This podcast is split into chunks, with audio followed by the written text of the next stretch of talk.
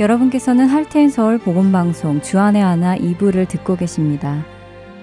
주안의 하나 이 부에는 구약 성경에 나오는 이스라엘 왕들의 이야기를 공부해보는 왕들의 이야기와 은혜의 설교, 그리고 쉽게 지나쳤던 말씀들을 다시 살펴보며 더 깊게 묵상하는 내 입술의 묵상이 준비되어 있습니다. 먼저 왕들의 이야기로 이어집니다.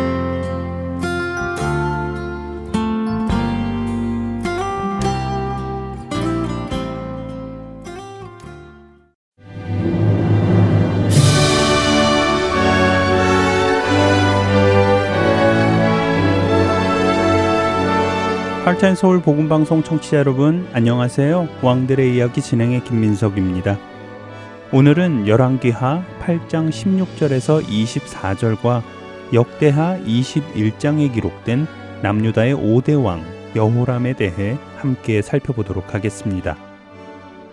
여호람은 남유다의 사 대 왕이었던 여호사밧의 첫째 아들입니다.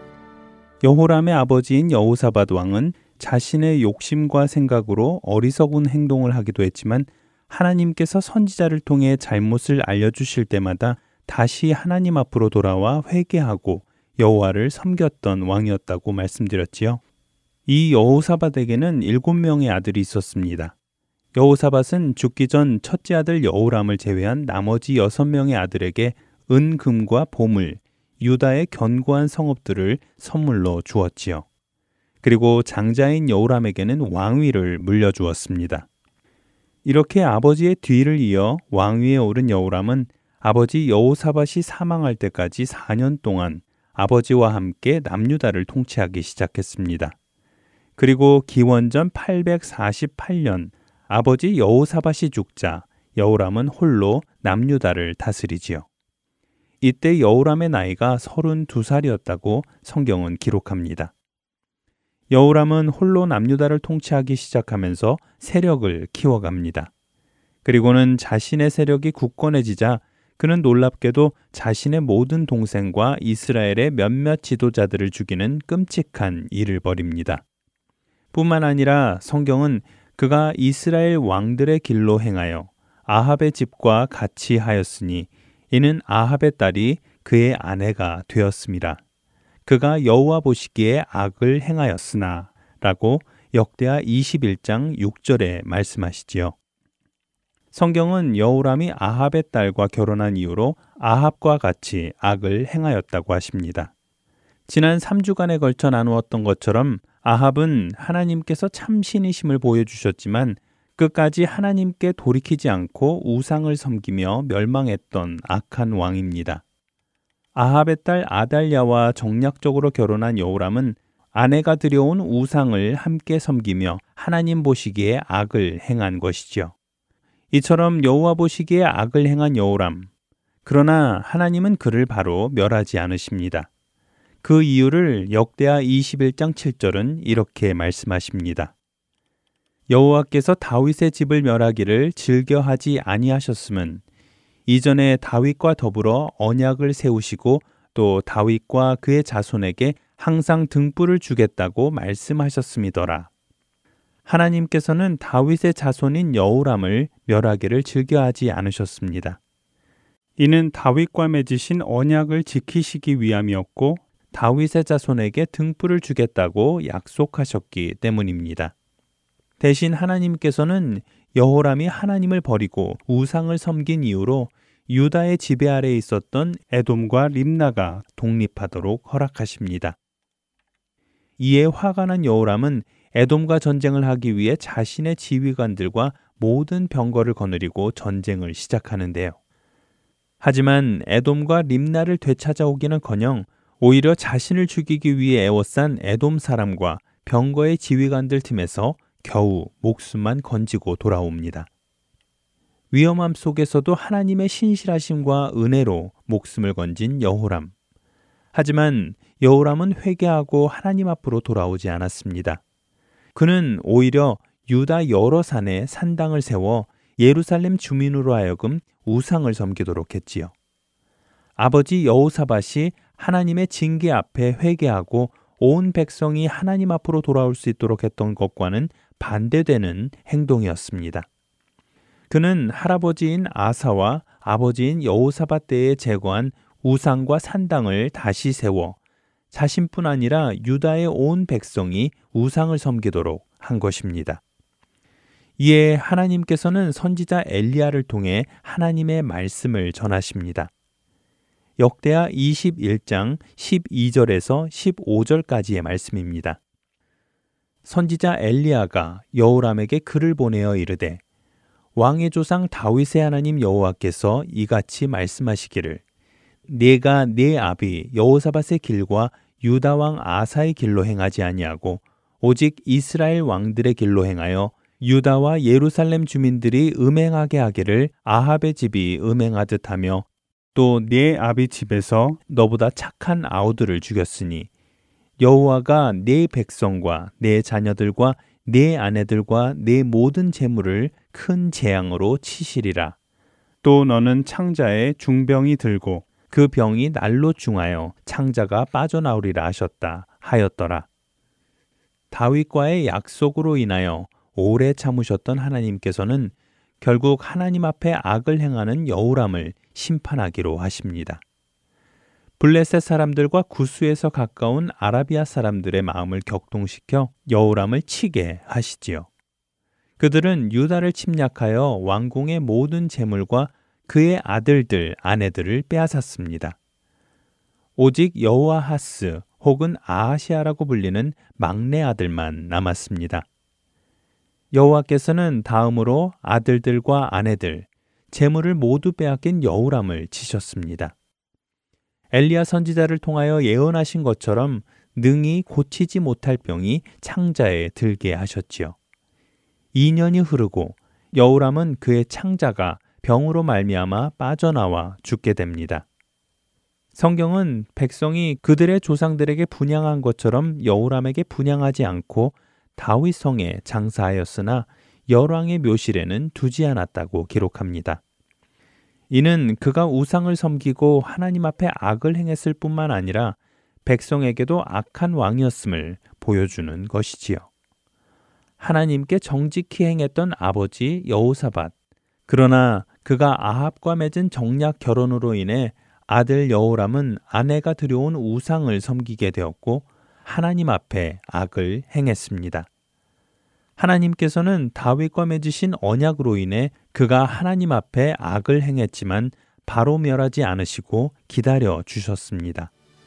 그러나 그는 하나님의 그러한 은혜를 저버리고 오히려 자신뿐 아니라 백성에게도 우상을 섬기게 함으로 하나님 앞에 음행하도록 했지요.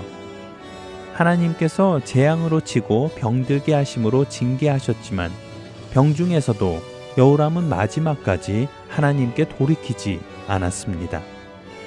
왕들의 이야기 다음 시간에 뵙겠습니다. 안녕히 계세요.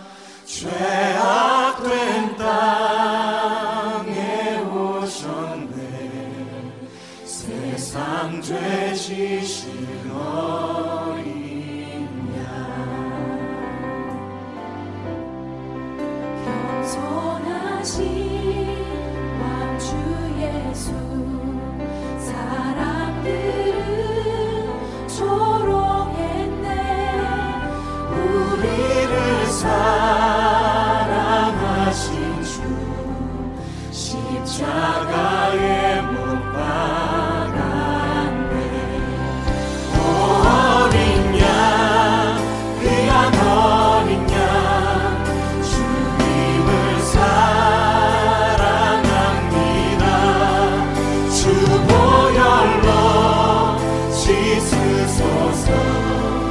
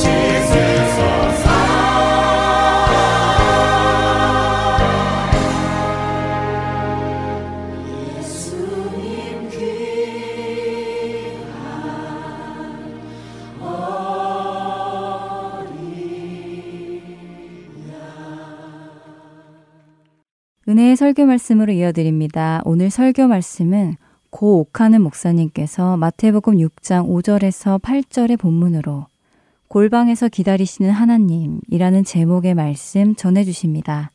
은혜의 시간 되시길 바랍니다.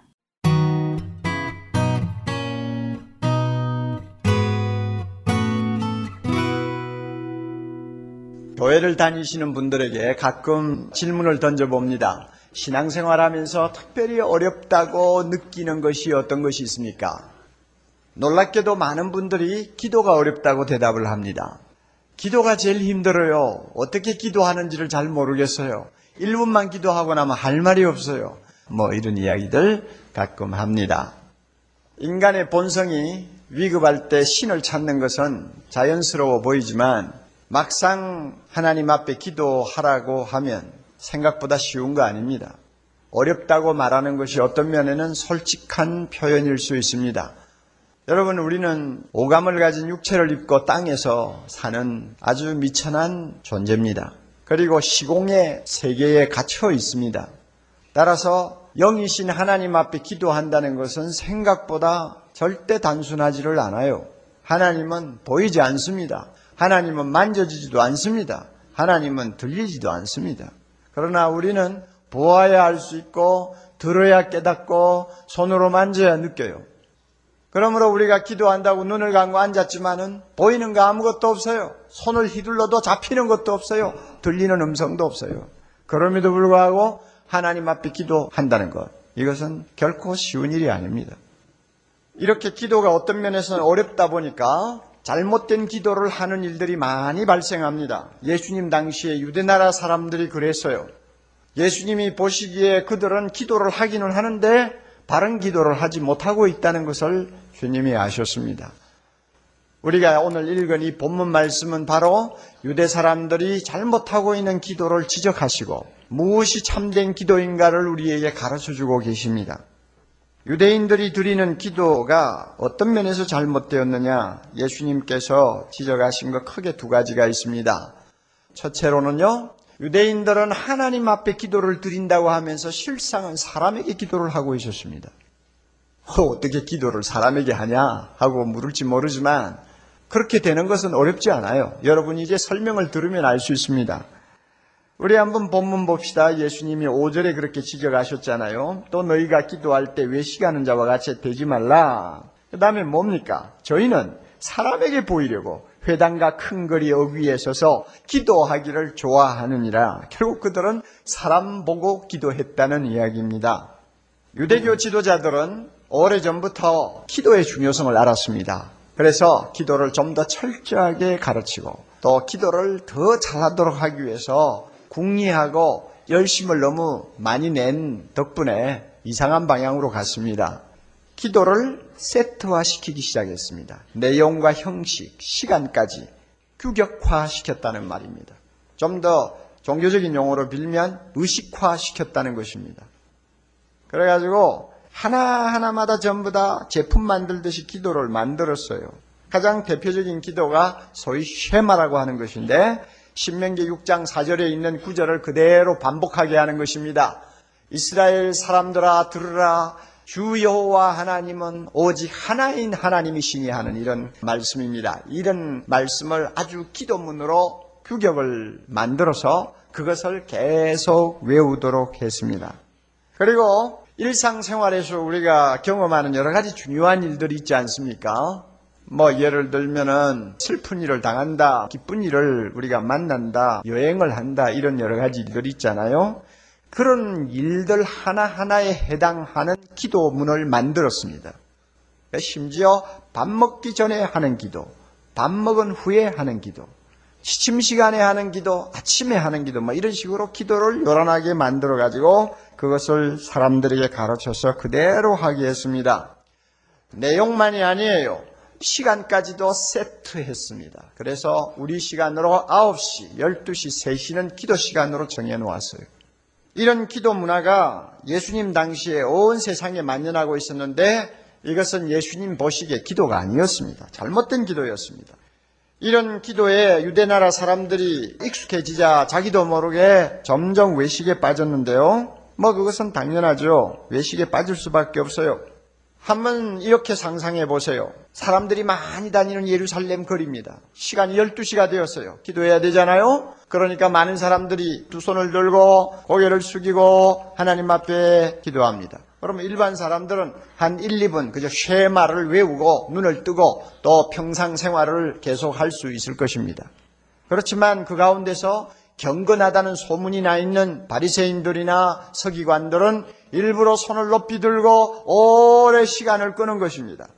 계속 같은 기도를 반복하면서 시간을 질질 끌고 있습니다. 그러면 지나가는 사람들이 보고 아, 저 바리새인 참 기도 많이 하시는구나. 참 경건하신 분이다. 참 존경이 간다. 뭐 이런 소리를 수군거리면서 지나가죠. 그런 소리를 기도하면서 듣는 거요. 왜 벌써 자기가 상당히 많은 사람들로부터 존경의 대상이 되고 있다는 것을 의식적으로 아는 것입니다. 그러니까 더 시간을 끌면서 손을 들고 있어요. 이렇게 해서 기도함으로써 사람들로부터 칭찬을 받는 맛을 알게 되자 어떤 서기관들이나 바리새인들은 일부러 기도 시간이 가까워오면 사람들이 많이 다니는 저 시장바닥이나 회당거리나 아니면 큰 도시 모퉁이에 서서 기다리다가 기도 시간이 되면 기도하는 거예요. 예수님이 그들의 마음을 아주 깨끗로 보셨어요. 그래서 오 절 끝에 뭐라고 그랬습니까? 저희는 회당과 큰 거리 어귀에 서서 기도하기를 뭐 한다고요? 좋아하느니라. 좋아하네 그 말이죠. 그걸 즐기고 있는 거예요. 자, 그러면 여러분 보세요. 기도는 하나님께 드리는 것입니다. 그러나 따지고 보면 사람 앞에 기도하는 거예요. 사람 보고 기도하는 거예요. 유대나라 기도가 그렇게 돼버렸어요. 주님께서 이것은 기도가 아니라고 말합니다. 이것이 남의 이야기입니까, 여러분? 우리도 그렇게 되기가 쉽습니다. 사람들이 있는 곳에서 기도할 때는 왜 그렇게 유달리 길게 해야 합니까? 그거 다 사람 의식하는 거예요. 교포사회에 가면은 가끔 봅니다. 식당에 들어가서 뭐 미국 사람도 있고 한국 사람들도 있는 자리에서 이제 몇 명이 들어가서 식사를 하는데 가끔 제가 봤어요. 누구 기도 좀 합시다. 그러면 벌떡 일어나가지고 큰 소리로 기도를 합니다. 거기 어디 교회당입니까? 어, 주변 사람들이 쳐다봅니다. 그게 뭐냐? 과시하는 거죠. 한국 사람들은 믿음이 좋다. 미국 사람들은 식사할 때 기도도 잘 안 하지만 우리는 이렇게 기도하고 하나님께 감사를 드리면서 식사한다. 이것을 은근히 과시하는 거예요. 그리고 그런 기도라도 좀 짧게 하면 얼마나 좋아요? 또 오래 합니다. 이거 이거 제가 볼 때는 바탕이 뭔가 잘못된 기도입니다. 평소에 가정에서는 기도 안 하던 사람이 강대상에 서서 대표 기도를 할 때는 왜 그렇게 기도가 깁니까?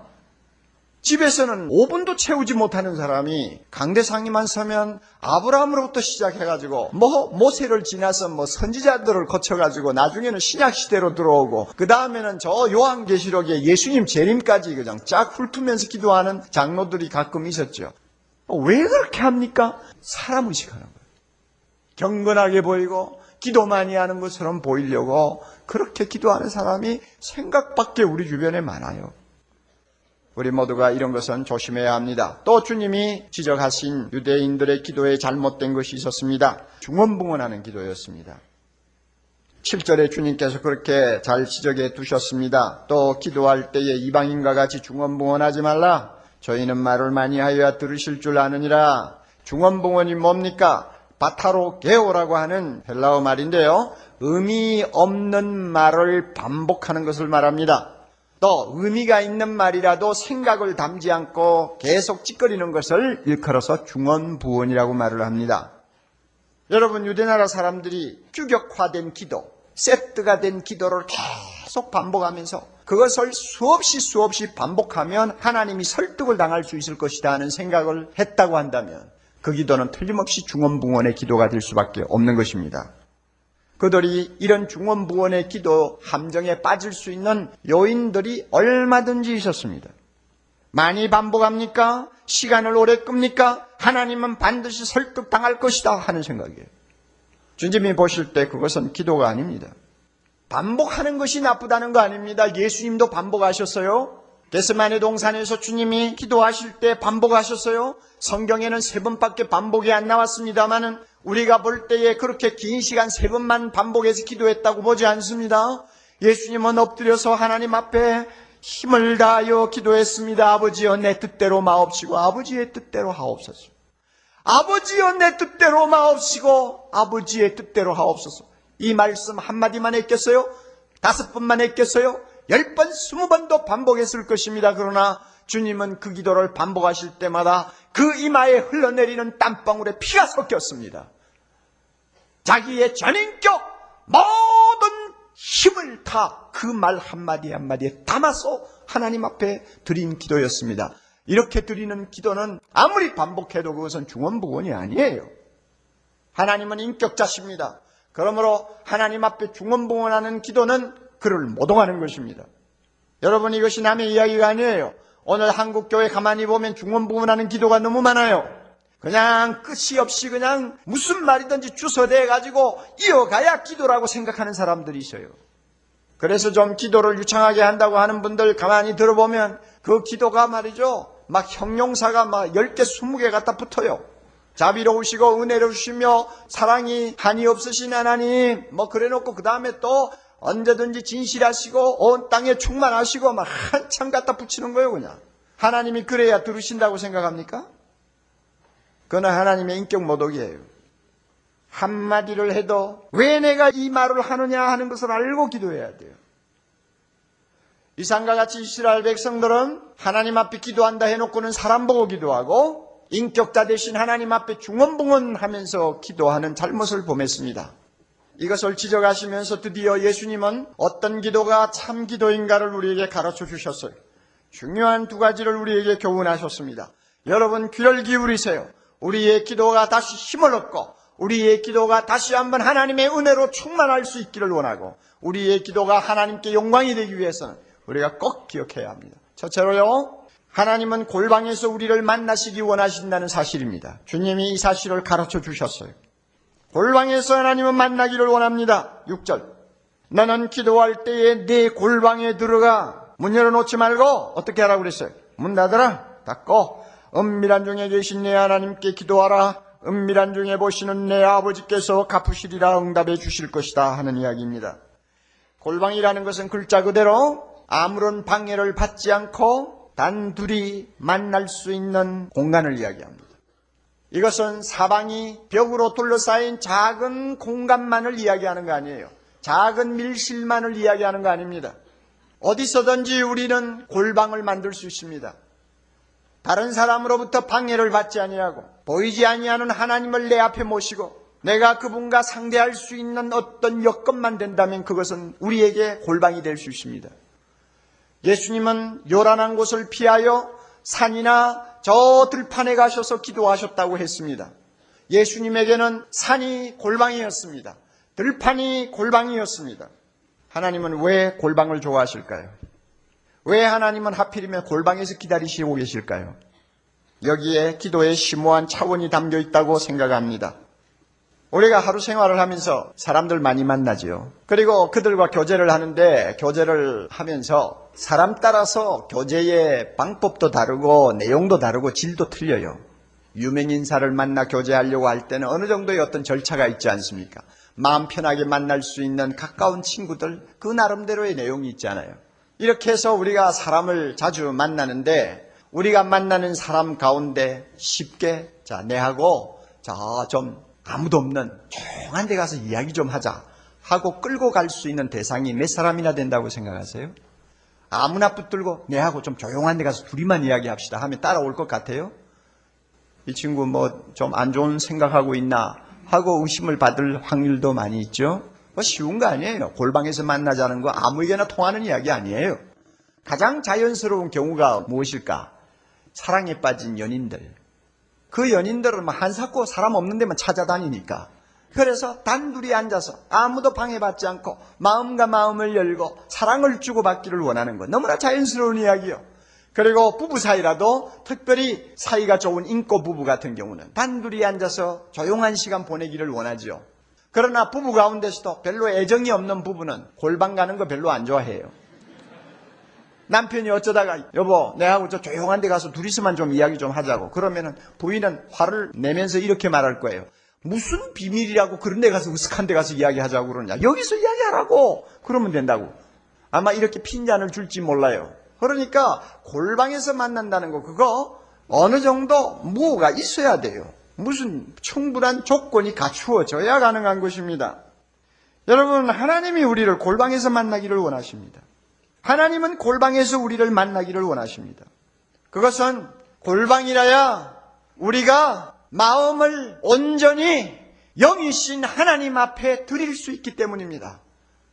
복잡하고 사람들이 많이 드나드는 곳, 우리의 생각이 산만해서 흩어지는 곳은 하나님 앞에 우리 마음을 진심으로 드리기가 어려워요. 그러므로 마음이 왔다 갔다 하면서 입으로는 기도한다고 하는 거 하나님 보기 좋은 거예요. 기도할 바에는 온전히 마음을 바치는 사람이 되기를 원하는 것입니다. 그리고 하나님은 우리를 무지무지하게 사랑하십니다. 그분만큼 우리를 끔찍하게 사랑하시는 분이 어디 있습니까? 그러므로 그 사랑을 좀 가뜩 우리에게 주기를 원합니다. 어디서 주겠어요? 어디서 자기 마음에 있는 그 뜨거운 사랑을 다 우리에게 쏟아 주겠어요? 골방에서요. 방해받지 아니하는 곳에서, 단둘이 앉아서 마음과 마음을 나누는 곳에서 하나님은 우리에게 자기의 사랑을 표현하고 싶어 하시는 것입니다. 그래서 하나님은 골방을 좋아하십니다. 기도라는 것이 뭐냐? 하나님의 자녀된 우리와 마음을 열고 사랑을 주고받기 위해 만든 하나님 자신의 아이디어입니다. 기도는 우리가 만든 아이디어 아니에요. 하나님이 만들어서 우리에게 허락하신 너무나 소중한 은혜의 채널이에요. 골방에서 하나님이 기도하는 우리에게 그가 우리를 얼마나 사랑하시는가를 마음껏 보여주기를 원합니다.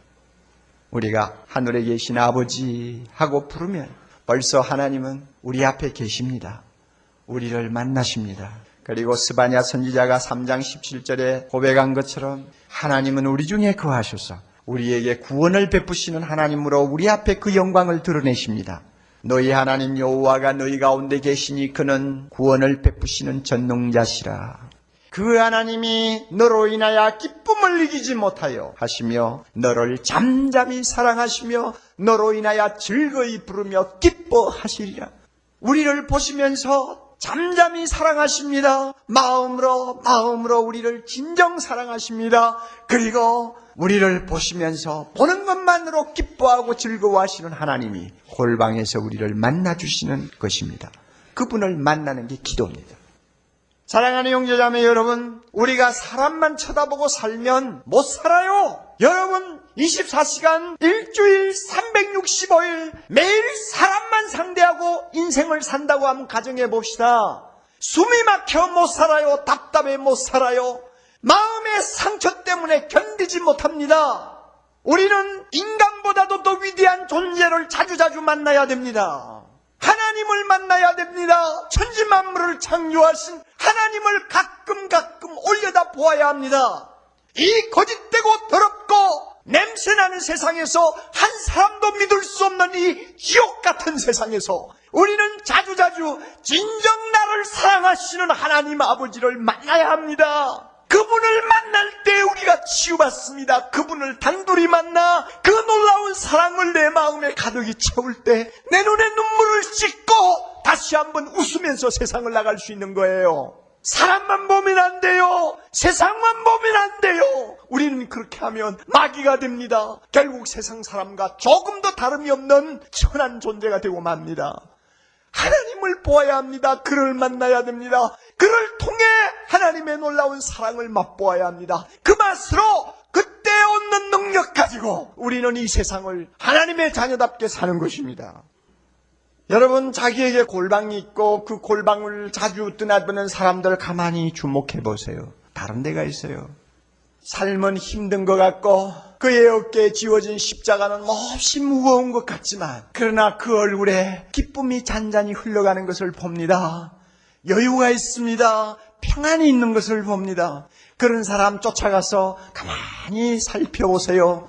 그에게는 골방이 있다는 것을 알 수 있습니다. 골방이 있어요. 전능하신 하나님, 자비로우신 하나님, 우리를 잠잠히 보시며 사랑하시는 그 하나님, 그분 만나는 재미가 있어요.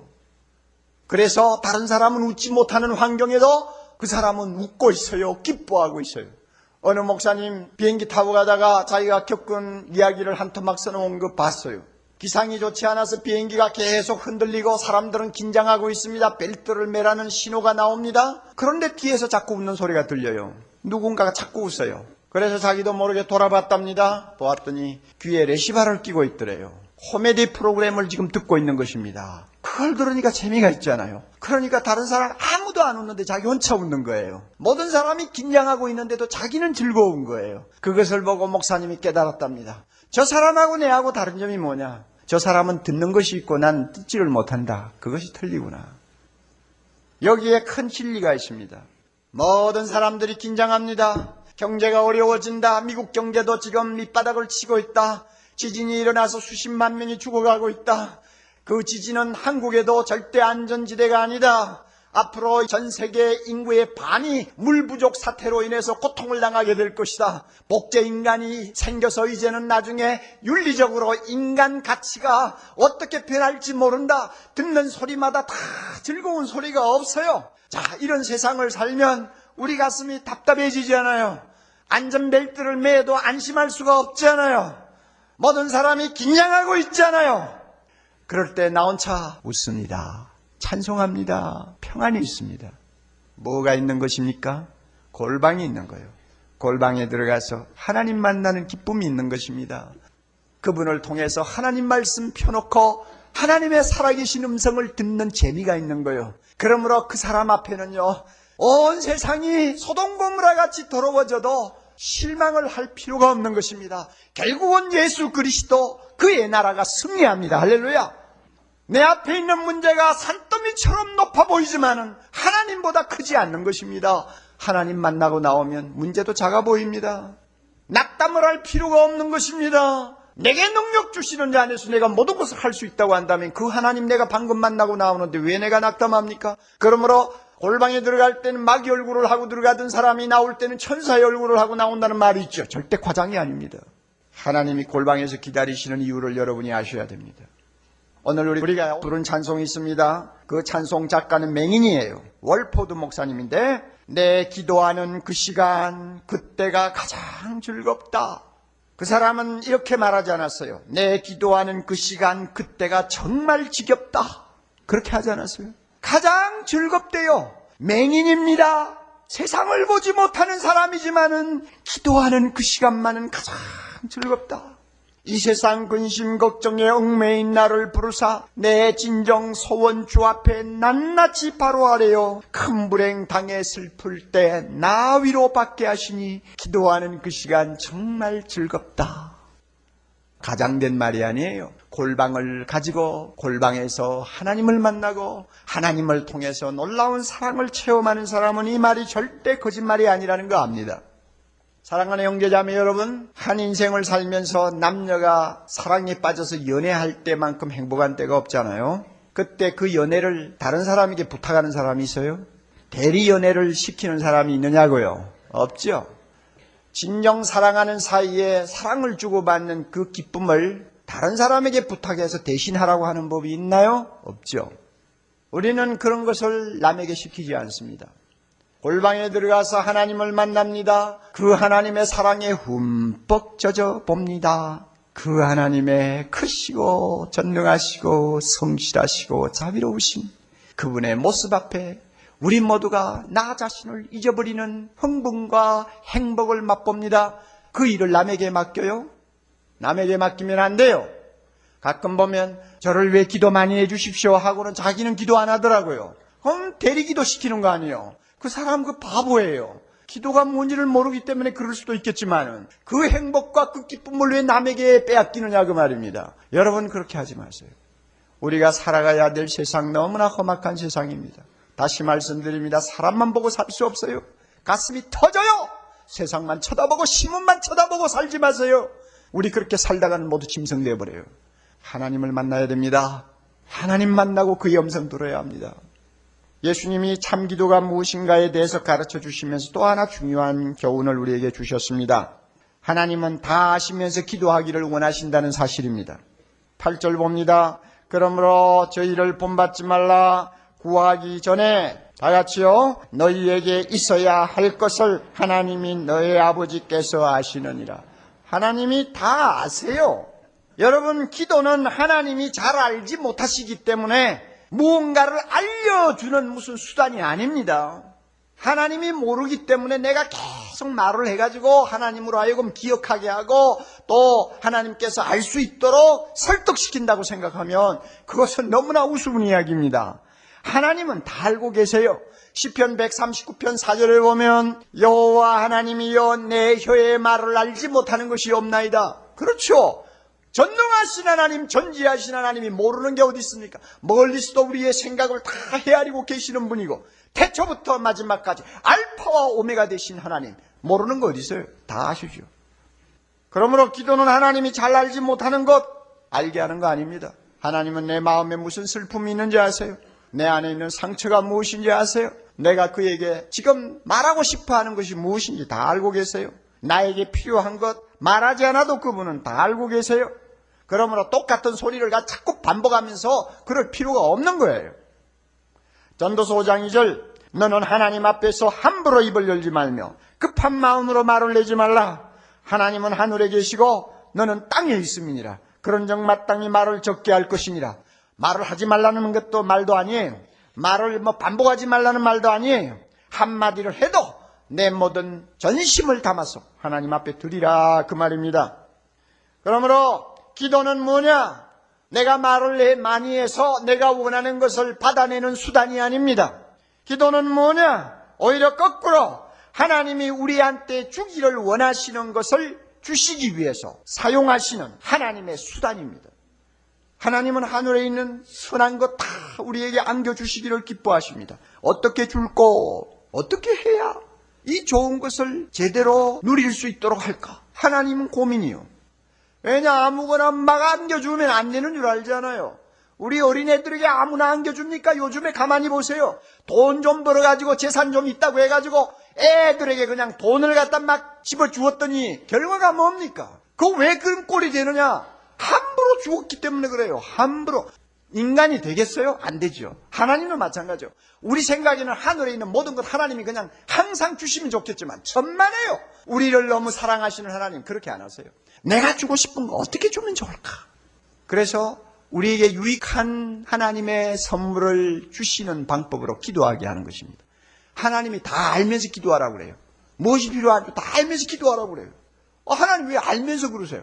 잔소리하지 말, 기도해. 하나님 내 행편 다 알고 계시잖아요. 내가 몇 번째 기도합니까? 잔소리하지 말, 계속 기도해. 다 알면서도 계속 기도하래요. 그러면 어떤 일이 일어납니까? 어떤 일이 일어나는지 알아요? 내가 원하는 거 손에 아무것도 없어요. 아직도 내 환경도 바뀌지 않았어요. 그러나 놀랍게도 계속 골방에서 하나님 앞에 기도하다가 보면 내 자신이 변해버립니다. 내 자신이 변해요. 하나님의 그 놀라운 인자하심과 그 긍휼하심에 나도 모르게 사람이 바뀌어버리고 생각이 바뀌어버립니다. 하나님의 사랑을 한번 체험했더니 지금까지 다오다오 하면서 욕심부리던 것이 나도 모르게 사라지는 것을 봅니다. 그렇게 무겁게 느껴지던 십자가가 하루아침에 가볍게 여겨집니다. 나도 모르게 불평하던 입에서 찬송이 나옵니다. 내가 변하는 거예요. 내가 변해. 그래서 결국은 예수님처럼 아버지여 내 뜻대로 마옵시고 아버지의 뜻대로 하옵소서 하고 기도해버립니다. 그러면 하나님 오냐, 알았다, 내 뜻대로 할게. 그럼에도 불구하고 우리는 기분이 좋은 거예요.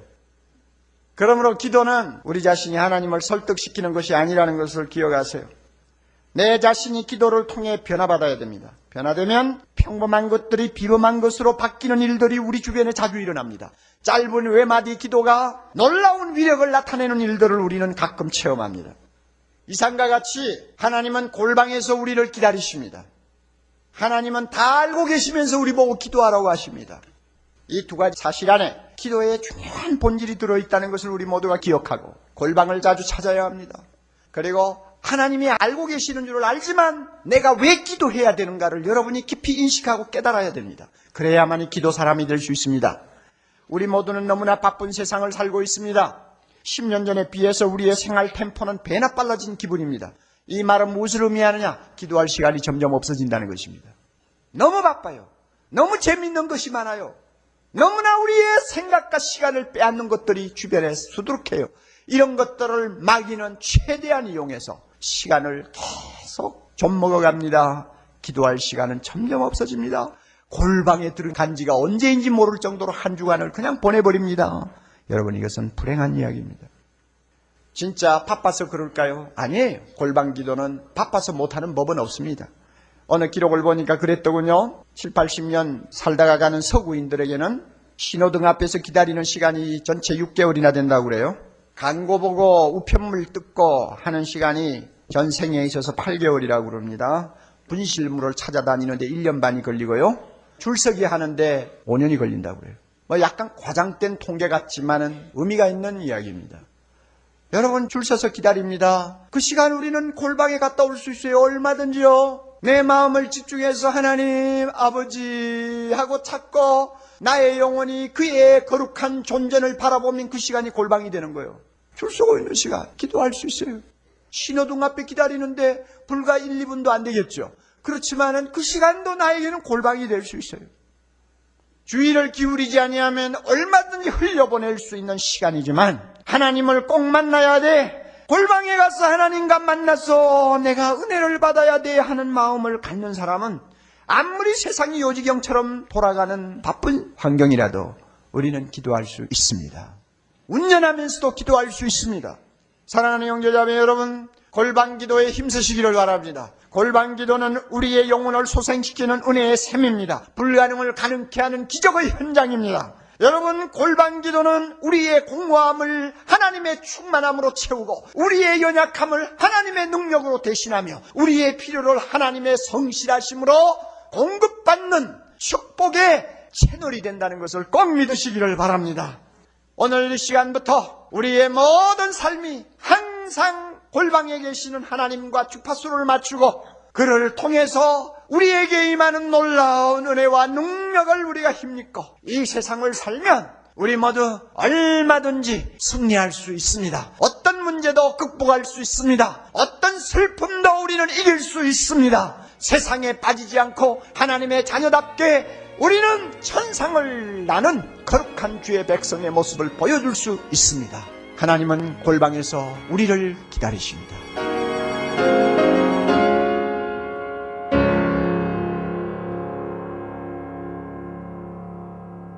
내 맘의 주여 소망되소서. 주 없이 모든 일 헛되어라. 밤이나 낮이나 주님 생각. 잘 때나 깰 때 함께 하소서. 지혜의 주여 말씀으로서 언제나 내 안에 계십소서. 주는 내 아버지 나는 아들.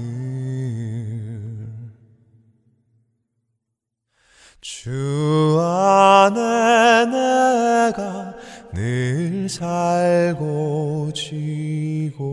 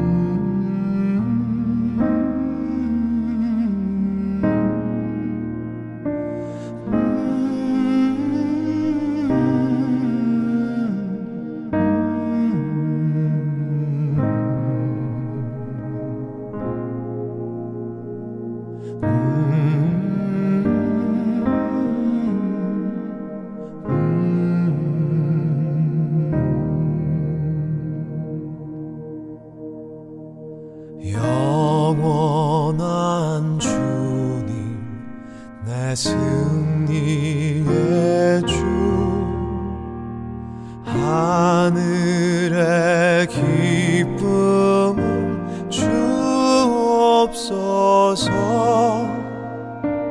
어떤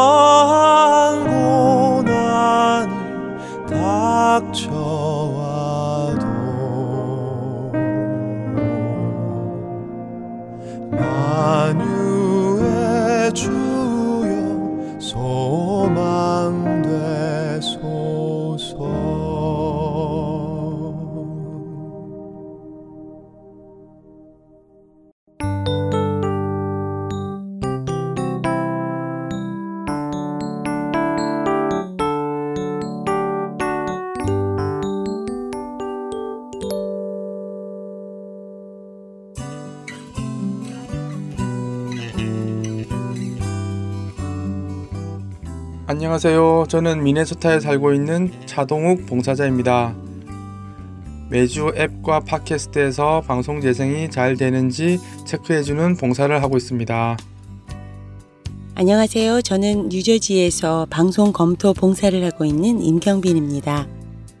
방송 씨디가 만들어지기 전에 미리 들어보고 잘못된 부분이 있는지 점검하고 있습니다. 안녕하세요. 한국에서 방송 검토로 봉사하고 있는 김기런입니다. 멀리서도 이렇게 방송 검토를 통해 함께 사역에 동참할 수 있어서 기쁩니다.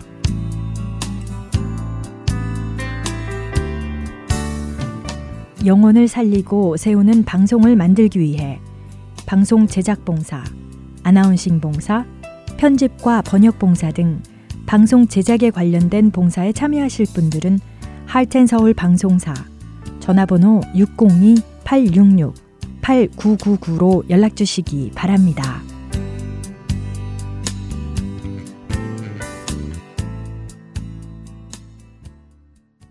계속해서 내 입술의 묵상 보내드립니다.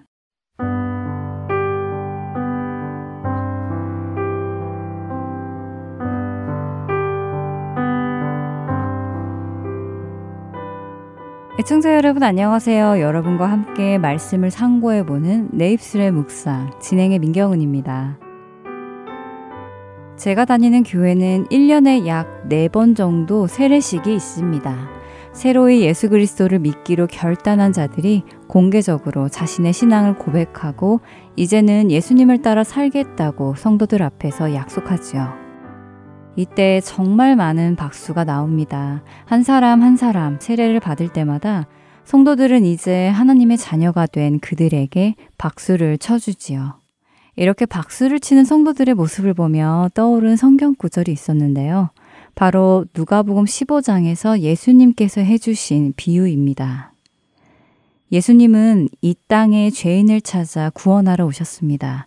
그래서 그분은 죄인들과 함께 먹고 마시며 그들에게 천국 복음을 나누어 주셨지요. 하지만 이런 예수님의 행동에 불만을 품은 사람들이 있었죠. 바로 자신 스스로를 의로운 사람이라고 여기는 바리새인들과 서기관들이었습니다. 이들은 하나님의 말씀을 공부하고 가르치고 지키는 일을 열심히 하는 사람들이었죠. 스스로를 거룩한 사람, 구별된 사람, 경건한 사람이라고 믿었습니다. 그래서 이들은 부정한 죄인들과 함께 교제하는 예수님을 삐딱하게 보았습니다. 자신들의 관점에서는 있을 수 없는 일이었고 깨끗한 사람이 더러운 것을 만지면 자신도 더러워지기 때문이었지요. 그러나 예수님은 달랐습니다.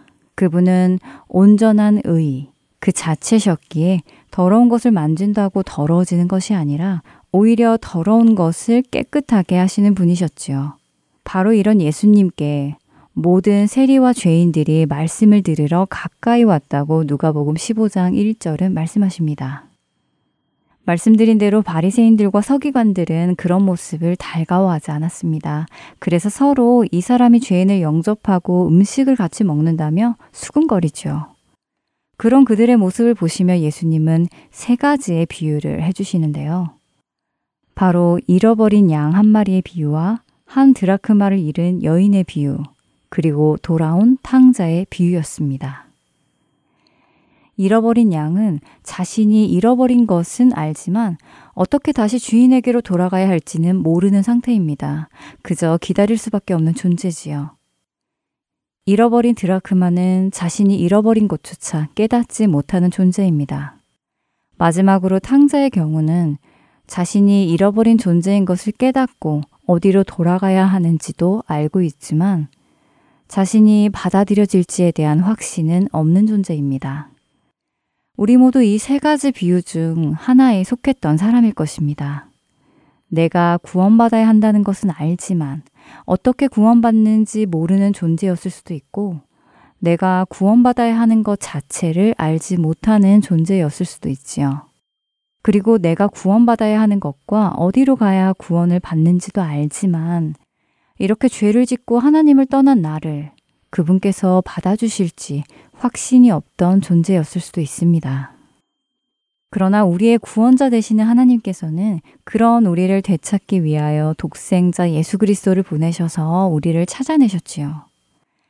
이렇게 죄인 한 사람을 찾아내어 그가 자신의 길에서 돌이켜 하나님 나라로 돌아설 때 어떠한 일이 일어날까요? 예수님께서는 비유해서 이렇게 말씀하십니다. 누가복음 십오 장 칠 절입니다. 내가 너희에게 이르노니 이와 같이 죄인 한 사람이 회개하면 하늘에서는 회개할 것 없는 의인 아흔아홉으로 말미암아 기뻐하는 것보다 더하리라. 하나님은 거룩하신 분이십니다. 그분은 악을 미워하시고 죄를 미워하시지요. 그분은 선한 것을 기뻐하시고 거룩한 것을 기뻐하십니다. 그렇기에 그분은 의인을 기뻐하십니다. 세상이 죄인으로 가득한데 그 안에서 의인을 찾으시면 얼마나 기뻐하실까요? 그런데 예수님의 비유에서는 죄인 한 사람이 회개하는 것이 의인 아흔아홉 명으로 말미암아 기뻐하는 것보다 더하다고 하십니다. 그만큼 죄인이 회개하는 것은 하나님께 기쁨이 되는 것이고 하나님 나라 백성들에게 기쁨이 되는 일이라는 말씀일 것입니다. 누가복음 십오 장 십 절에서 잃어버린 드라크마 비유 이후에도 예수님은 이렇게 말씀하시는데요. 내가 너희에게 이르노니 이와 같이 죄인 한 사람이 회개하면 하나님의 사자들 앞에 기쁨이 되느니라. 하나님의 사자들은 천사를 의미한다고 합니다. 죄인의 회개는 하나님을 섬기는 천사들에게도 기쁨이 된다는 말씀이겠지요. 세상에 속해 살다가 예수 그리스도의 복음을 전해 듣고 회개하여 이제는 예수님을 따르겠다고 결단하고 세례를 받는 그리스도 안에서의 새로운 형제 자매들을 바라볼 때 우리의 마음은 어떤지요?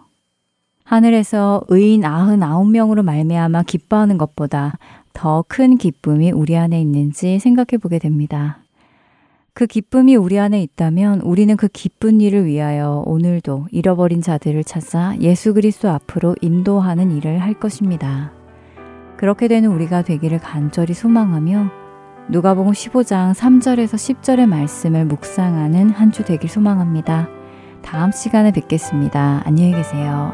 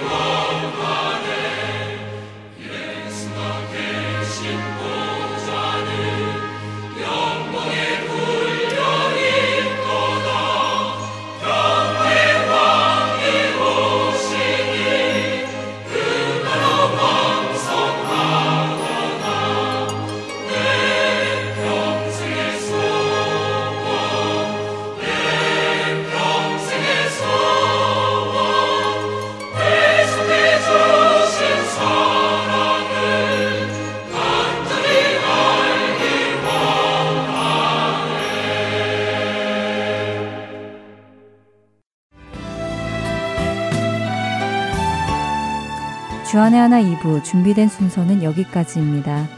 함께 해주신 여러분께 감사드립니다. 다음 시간에 뵙겠습니다. 안녕히 계십시오.